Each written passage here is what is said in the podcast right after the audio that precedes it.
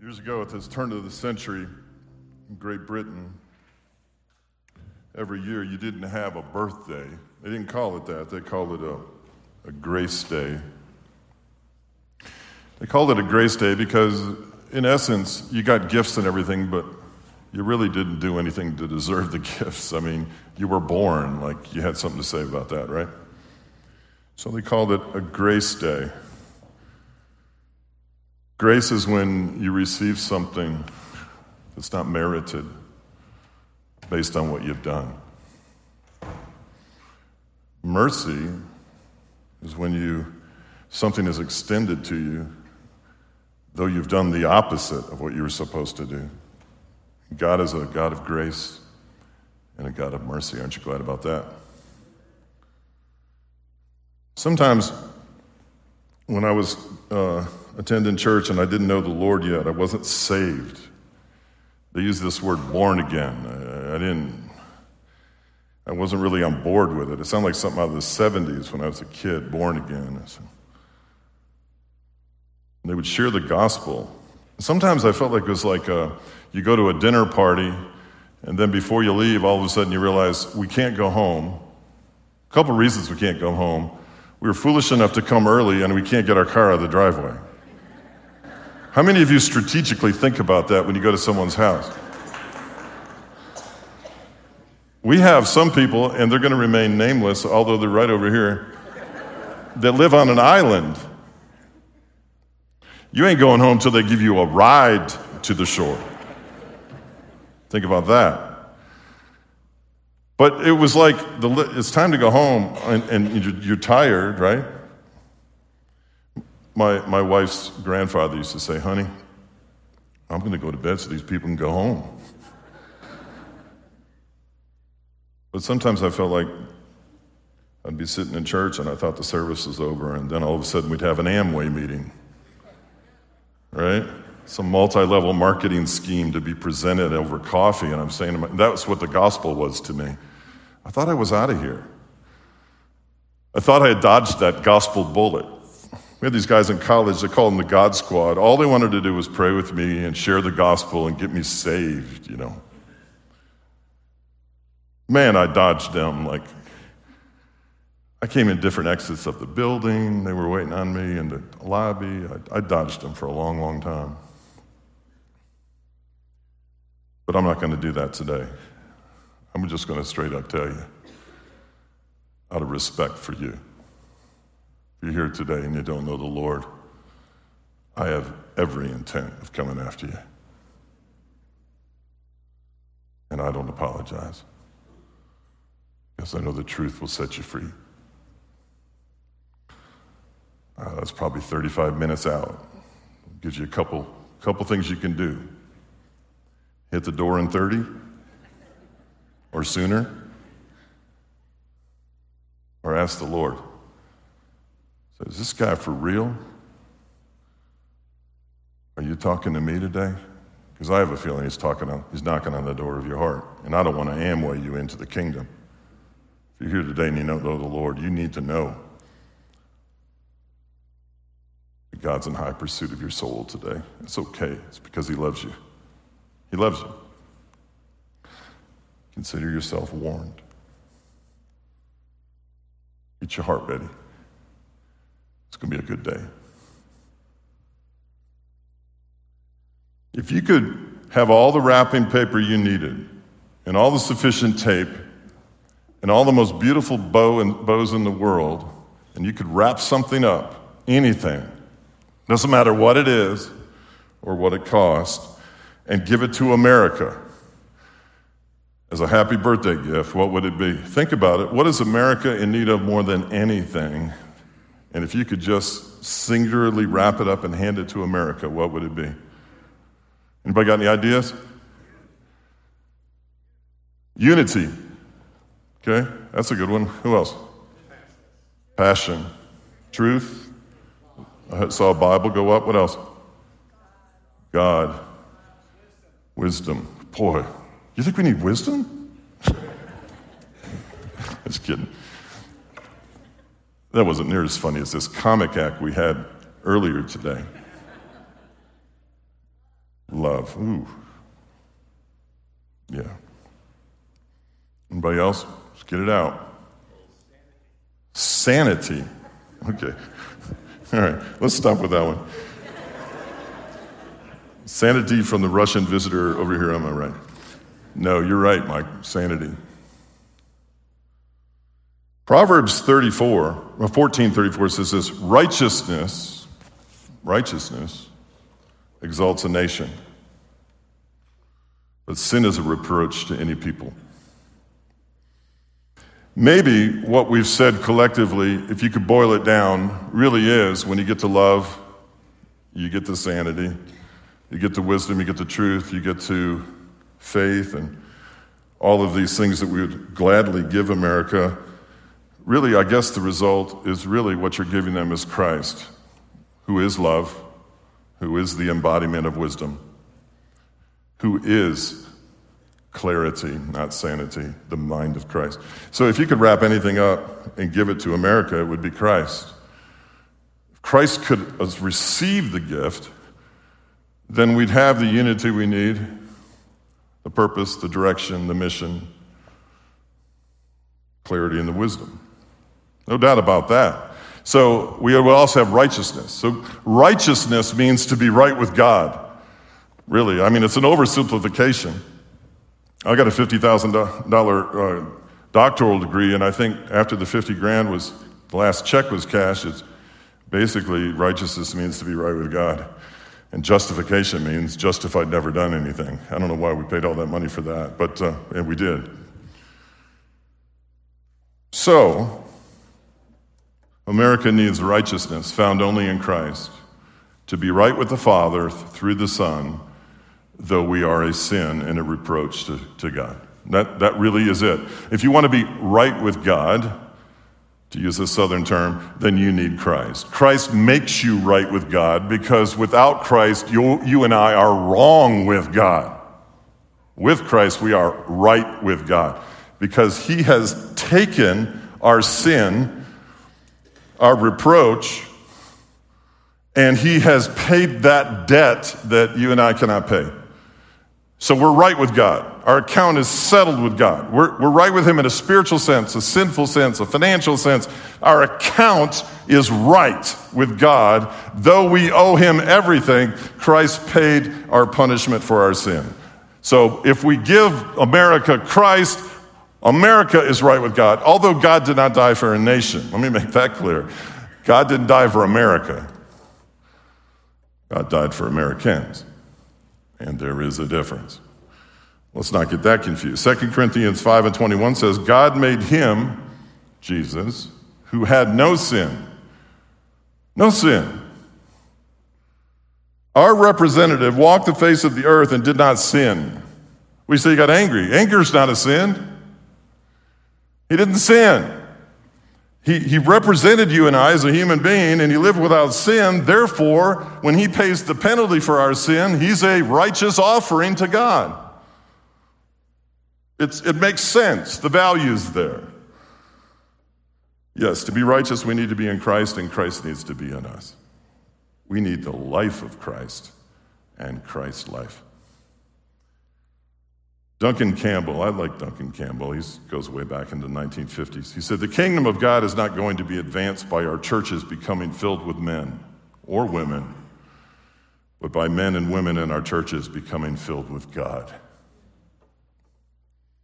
Everybody's freaking out about the number of people in church today. From time to time, I'm one of them. My greatest concern is the younger generation. They're leaving the church regularly and often. And we need our churches filled with God. We need our churches filled with the Word of God so that God feels comfortable in the church and not like a stranger. That's another issue for another time. John 6 and 35. Jesus, then Jesus declared, I am the bread of life. Listen, I, I know what the deal is. This is the biggest weekend of the year. Um, this is the weekend uh, when more people are in town. This is the weekend when the internet is the slowest. There's a prayer request. This is the weekend when your phone calls drop. And this is the weekend when you really have to go the speed limit. Because some of you are eating crackers and dramamine as you go down the mountain. For every curve causes you to want to get it. So, this is the week that we both love our visitors, and to be honest with you, we love our visitors. this is it. And I know that it's cool to drop by a church when you're in town, and I know you come from other churches. Some of you, maybe not. Maybe somebody dragged you over here, or maybe you came for the uh, dead pork we're going to have for lunch. Maybe that was it. But, fact of the matter is, like I said in our opening prayer, we need the life of Christ. We need something bubbling up within us. We need, we need an effervescence of Christ. We don't need an association with the kingdom of God, an association with the church. We don't need an association with a denomination. We don't need a name on a piece of paper in the, in the late 1960s. We're hanging our salvation on that. We need the effervescence, bubbling up, living water, life of Christ, the bread of life. I, I don't know if you know what I'm talking about, but if you don't, you're in the right place because you got to be hungry in this world for Christ. He's the bread of life. You have to develop a taste for Him. Some of you develop a taste for different kinds of wine or different kinds of beer. Well, Jesus is the same. He's a bread. And you got to develop a taste for that bread because it's satisfying and it's filling. Uh, this young boy we're praying for, Barrett, they can't get enough calories in his body for his body to heal the burns. So they got to put a, a feeding tube in to get calories in him.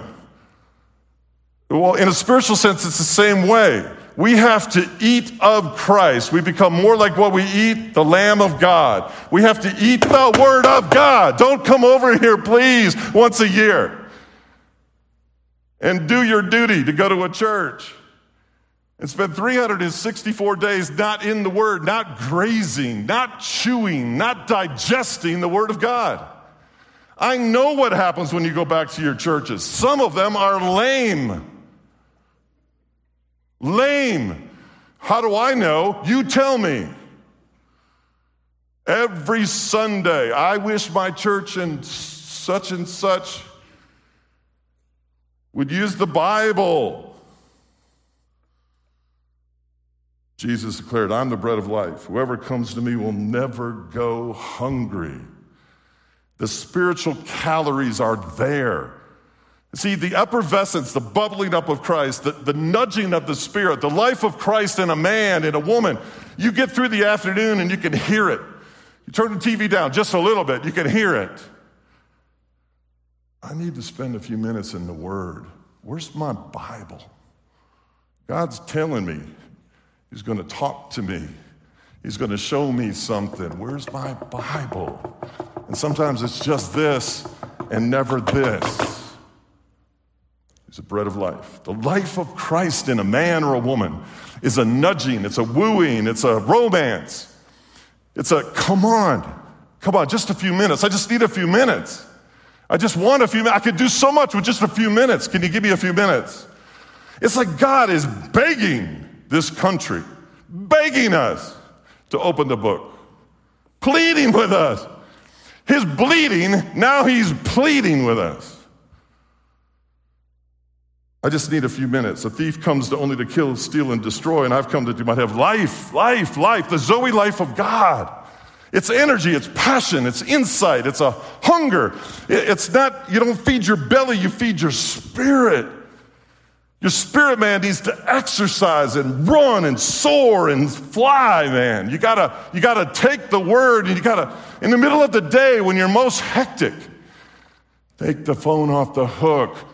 Airplane mode. That's why God created airplane mode. Gosh. I call you people and you answer the phone all the time. That's a problem.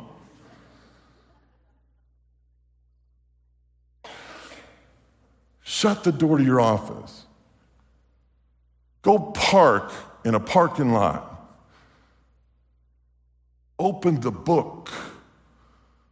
The Life of Christ. How am I running my business today? God, speak to me.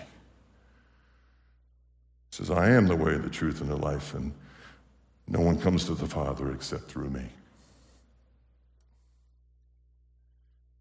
Please don't leave here thinking that you making a decision after catechism when you were a teenager, or you stood up when you were 35, or you accepted Christ, and no change has happened in your life whatsoever.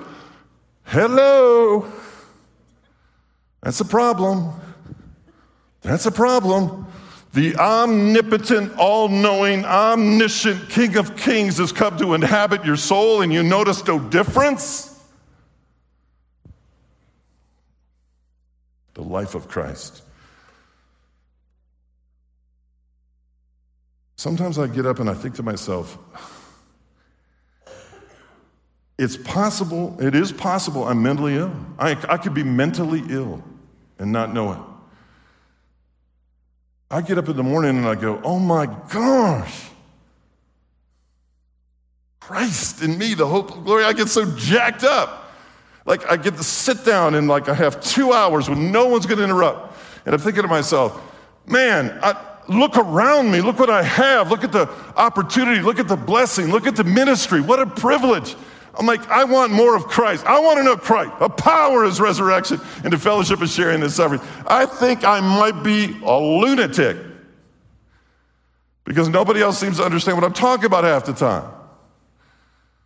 I don't know. Maybe I am, but I'm enjoying it. For me, to live is Christ and to die is gain. Are you living a life worth dying for?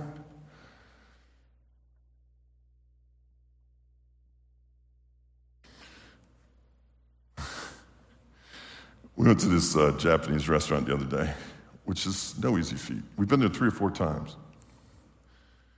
And we walk in, and the, the waitress recognizes us because, you know, we've been there a few times. So, so they have these menu items like dinner A, B, C, or D. And my wife orders D. And she goes like, D is in dog? And I, and I looked up, and I said, That's not dog in the dish, is it? Are you serious? She goes, Oh, no, no, no, no, no, she says. Oh, that's funny, that's funny. She goes, No, no, no, Asian restaurant, no dog, no dog. My wife's looking at me like, You fool. Like, don't say another word. Quiet. You can't talk like that in a place like this. The lady's laughing her head off. I know she, my wife says, Oh my gosh.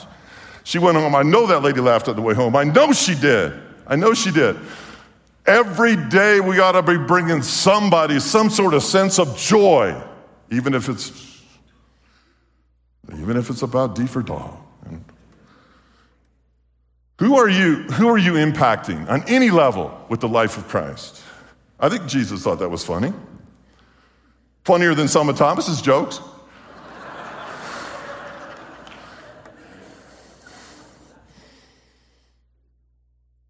Duncan Campbell, there's a kind of gospel being proclaimed today which conveniently accommodates itself to the spirit of this age.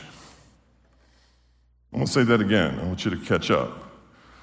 There's a gospel being preached today that conveniently accommodates itself with the spirit of this age and makes no demand for godliness.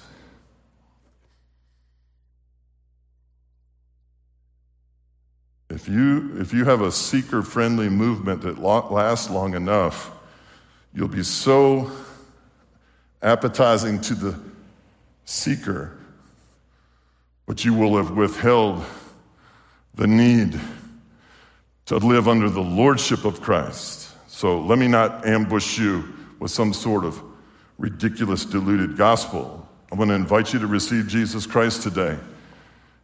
It is about grace. It is about mercy. It is about love. It is about forgiveness. It is about the free gift. It is about Him dying for you. It's about you having eternal life. It's not about Him leaving you on your own. But for heaven's sakes, it is a call to something beyond where you are.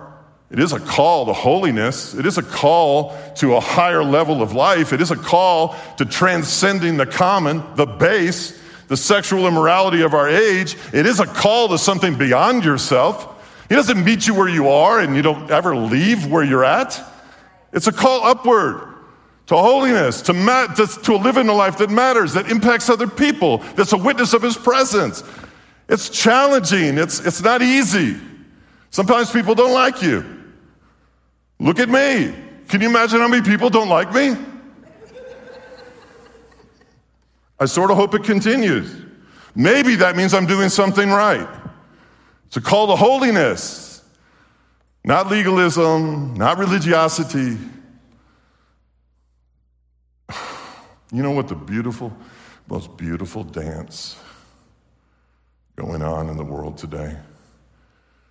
Before people ever existed, the most beautiful dance was before creation. You, you want to know why there's a Trinity? There's a Father, and a Son, and the Holy Spirit. Why? Because God is love, and love needs an object.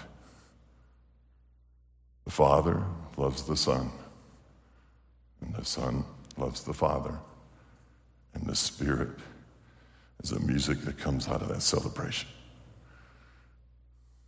A better dance for you and I is to sing about his sweet breath in our lungs, to sing about his nearness, to allow him to whisper to you. Here's a dance most people avoid rather than get on the dance floor. When the Spirit of God begins to dance over you and out of love convicts you of your sin.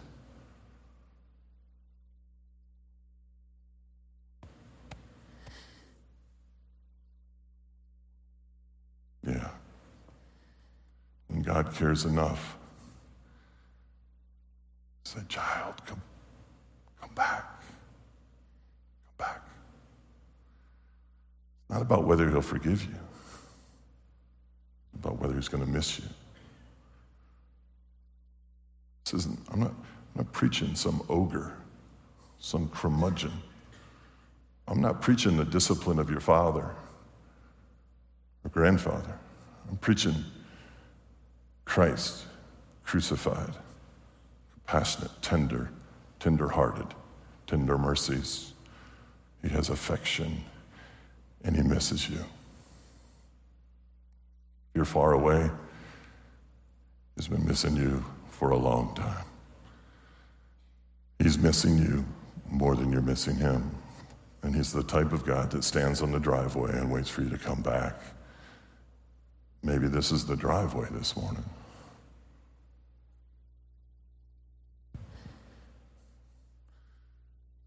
Romans 14:8 For if we live, we live to the Lord. And if we die, die to the Lord. Let me read that again, but let me, let me read it the way we live it sometimes. For if we live,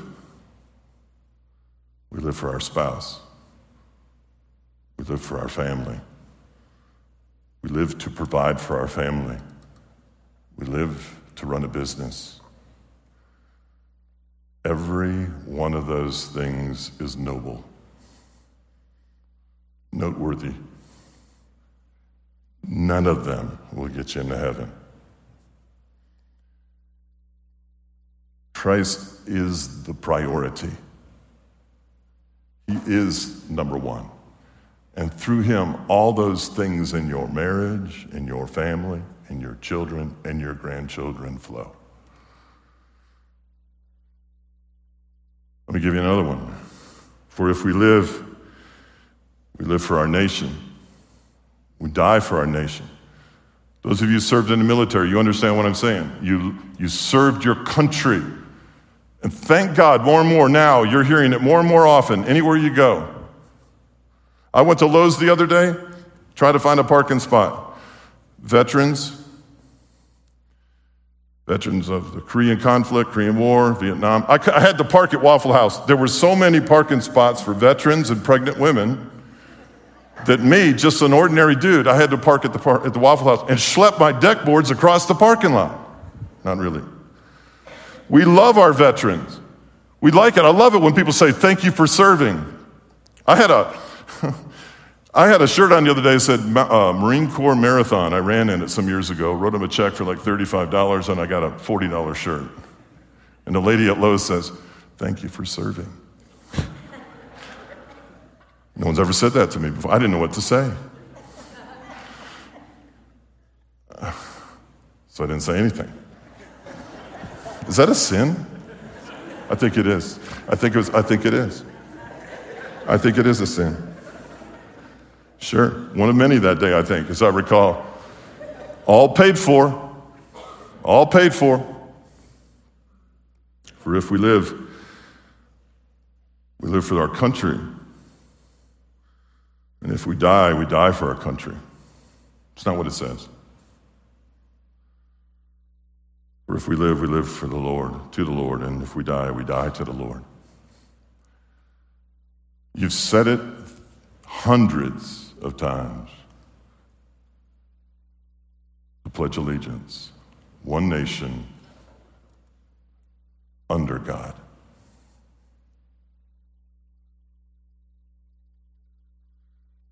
We must take ourselves in hand, school ourselves, especially our wills, into a greater fitness for the serious business of living as Christian workers, of being ambassadors of Jesus Christ. So let me, let me give you an example and we'll wrap this up and we'll have fun as if this isn't.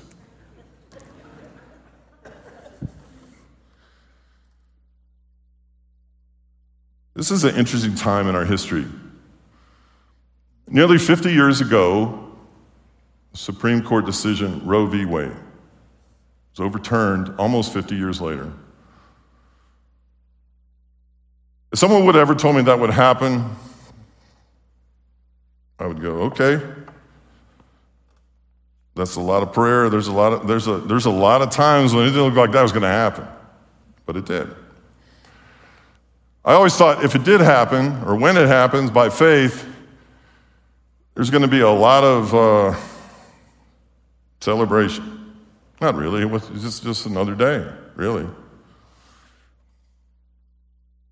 And I thought, what? It didn't really go down the way I thought it would. I mean, the original thought was if it was ever overturned, there wouldn't be any more abortions. Not that I'm not glad it wasn't overturned. I think that really that says something, says something to ourselves and to the world where, where some of us are at. It, yeah, I get that. But I've thought about this a lot. There's a lot of questions to be answered. Abortions were on the decline. What will going to happen now? Are they going to continue to decline? You would think so. No one really knows what the effect's going to be. We don't know how it's going to shake out. We really don't. After 50 years of activism and protest, and 50 years as an incredible disgrace, an annihilation of, of human babies. So, what happens now? What's the, what's the verdict? What's the victory? What's the win here? Okay, this, now it's up to the states. So, what's the win? Where do we go here? What's going to happen? I don't know. We'll see. But I thought about it some more. Listen, our wins, our wins, if you want to look at it that way, have to be different than we look at them. If you take a bunch of people of faith, there is, there is a, um, in each person's mind, not everyone's the same in the kingdom of God. You know this. In each person's mind, depending on who you wanted to win an election, you would either have a political win or a political loss. And that, that really is decided in a 15 to 45 minute period of time on the first Tuesday of November. Depending on what you wanted going in, you either had a political win or a political loss. People all over this land watched the Supreme Court. They either saw a judicial win or a judicial loss, depending on a person's perspective. Now, there are ramifications for every decision, no matter what they were. And there are movements and backlashes and sh- all kinds of adjustments made on political and judicial levels. There's lobbying and jockeying that takes place for the next 50 years. But you only really had one opportunity to weigh into that situation, and that's called a vote. So, so who won? Well, the people who won are the one who cast a vote in one different area and who lost, the people who voted differently. That's a win or a lose there. And that changes over time. But when, when a group of people called the Church of Jesus Christ, when the evangelical, born again believer, Bible thumping, hopefully life of Christ in you, hopefully you act like Christ and Christ acts like through you in your everyday life. Those people, if you accentuate a political win too often or a judicial win too often, if they, as important as they are, if they become too important, I'll tell you what happens. We get this fog. Uh, what, what is going on here? What are we all about? What's happening? You know what happens? You don't win souls. Somebody has to have the spiritual fortitude to stand up in a place like this and say, those are great wins, and they may be terrible losses depending on how you wanted it to come out, but we're all about winning souls. Why does that have to be said? Does that not bother you? Do, do you not see the slow indoctrination of the prioritization of one thing over the other? And then look at the ministry of Jesus.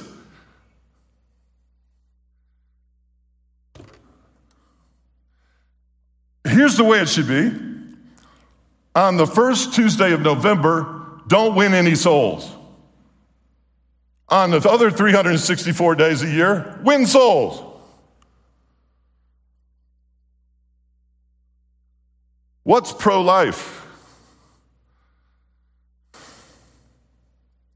think, think, think, please think. If there's fewer abortions and there's more babies born,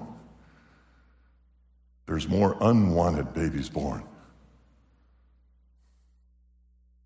There's more unwanted babies being born in unwanted homes or homes without the resources. What's the win? Where's the army of parents willing to adopt. That's activism. That's faith without works is dead. Where's the church? We'll start with this one. Who's willing to say to somebody in the body of Christ, if you want to adopt, we're going to help you. We're going to collectively adopt an un- otherwise unwanted baby and fund the adoption. Let's do what we say, let's do what we preach.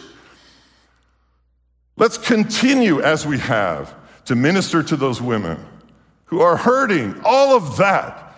But we cannot afford to have 8, 10, 12 million unwanted babies born, which is great,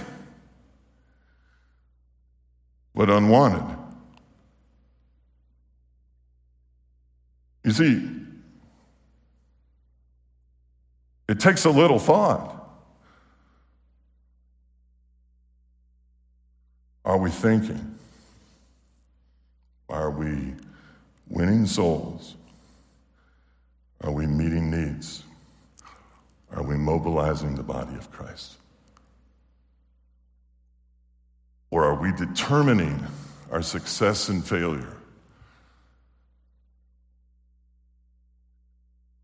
when an 11 o'clock news report calls the election. There's a place for civic duty. I totally get that. But there's more to it than meets the eye. We are the body of Christ. We're the body of Christ. There has to be something unique about us from the rest of the world. There has to be. Or what are we? What is it, a sham? There has to be action with pro life, has to be not just, it has to be throughout the life. It has to always be that. I'm sorry. It's, it's, it's I, am bringing, I'm bringing somebody into this. Maybe I shouldn't. Jesus.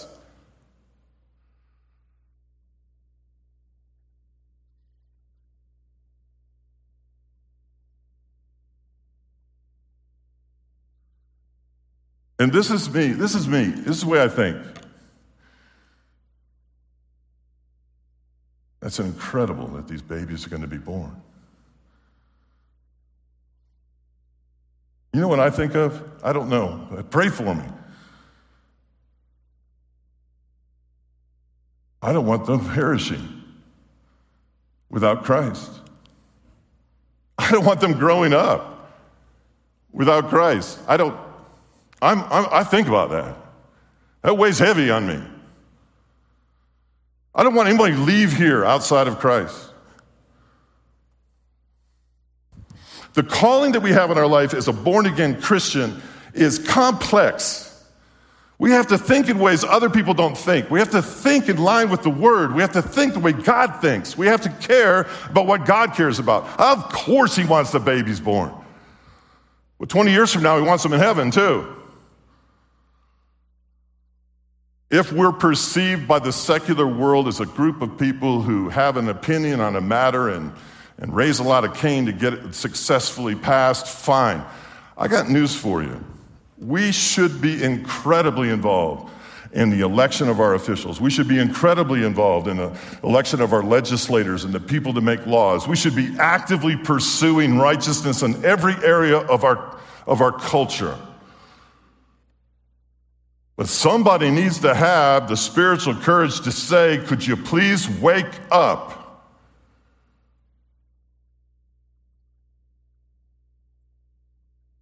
God failed at the law changing a human heart. He failed miserably.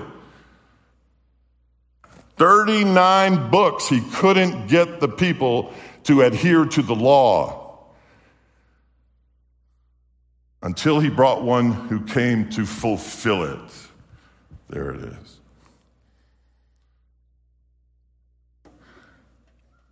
We've got to point people to Christ. And you already answered. What does America need? What would you wrap up? Christ. America needs proper, righteous, godly legislation, but not as bad as they need Christ. God cannot legislate my heart.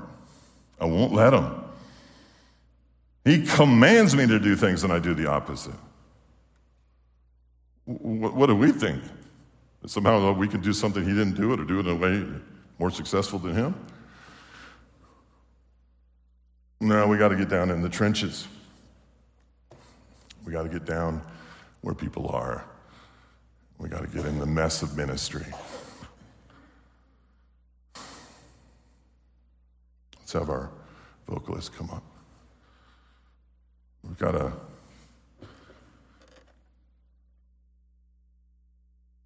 go to where they are. We got to figure it out. I do not take lightly the proximity I have to the people in this room. You represent more than Highlands and Cashiers. You represent Boca Raton, Fort Myers, Pensacola, Destin, Louisiana. There may even be somebody from Mississippi here. And you go back to where you came from with a thought in your head that might just be a small little seed that gets a little bit of water and a little bit of light. And we might see ourselves take off in certain areas and reap a harvest souls, souls, souls. The people who work the closest with abortion minded or vulnerable women know what I'm talking about. Eventually, it's got to be Christ in these people, just like it had to be Christ in you, the hope of glory.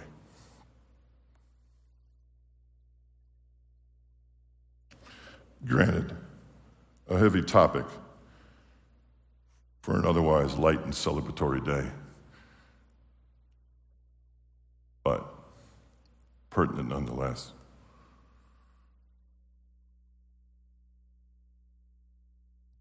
I got two questions for you. For those who believe, what are you doing about winning souls?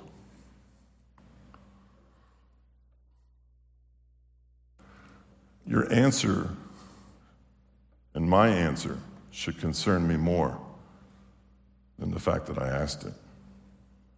You should be more concerned if I didn't ask the question because it's the right one.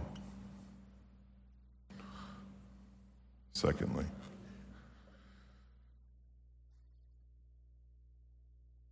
about half an hour ago, I I asked you to evaluate your heart and maybe see I really know this Christ of whom he speaks? Am I really saved? It's more important than that. Nothing.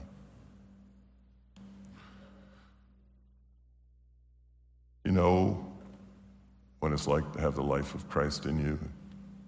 Wash over you like liquid love and warmth.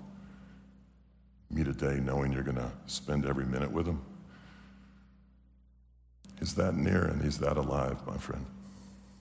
Do you know what it's like to feel the absence of the weight of your own sin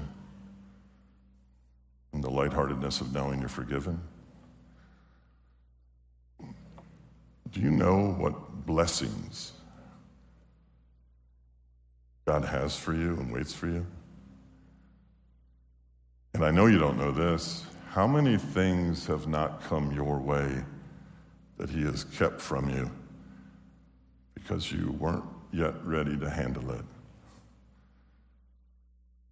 There's a God up there that loves you so much. There's the sickness that never befell you, there's the accident that never happened. Patiently waited for you. And all he really wants to do is love you in such a way that you understand you're being loved. He loves you anyway. He wants you to understand that. He wants you to experience that.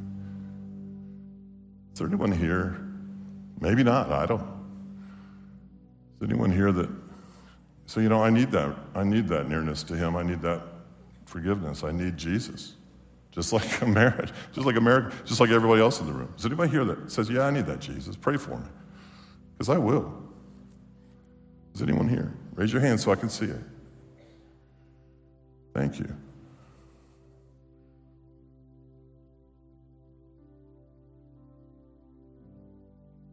All right, my friend, you.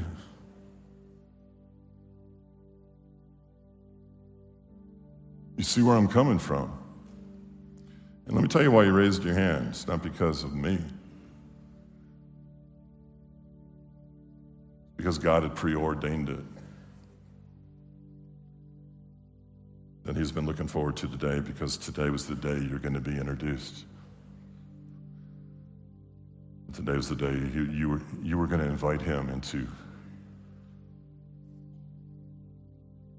your heart. So I'm going to, I'm going to lead a prayer for you in the back. Want you to think about the words, make them your own.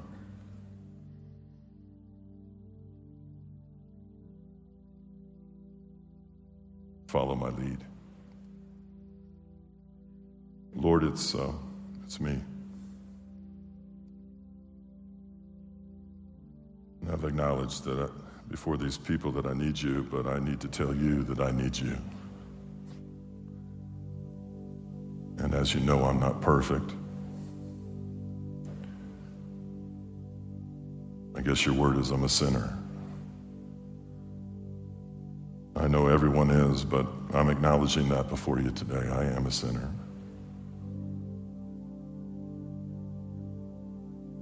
And that sin, left, left unchecked, is going to kill me, or my relationships, or my heart, or my life.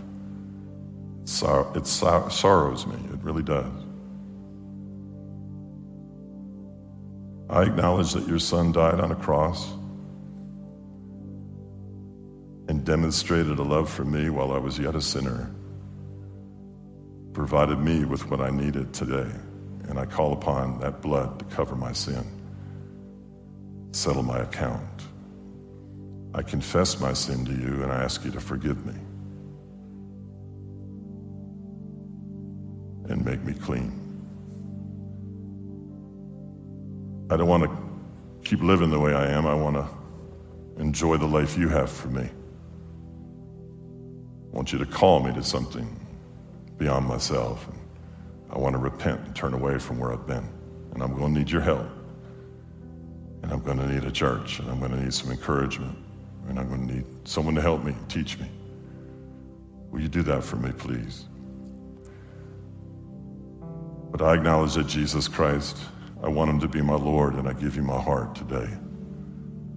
I give you my mind. I give you my past, present, and future. Be my Savior, please. And be my Lord, please. I invite you into my heart. Take up residence and reveal yourself to me. I, wanna, I really want to get to know you. I really want to get to know you. Be my friend. Be my friend and mine yours, and I yours. In Jesus' name. Give me a hunger for your word and give me a longing for you more than anything I've ever had before. Thank you. Amen. Amen. Good for you, young man. Good for you. You come see me this afternoon. We're going to get you hooked up with what exactly it is you need to walk the steps that God has for you. Think about these things as we worship.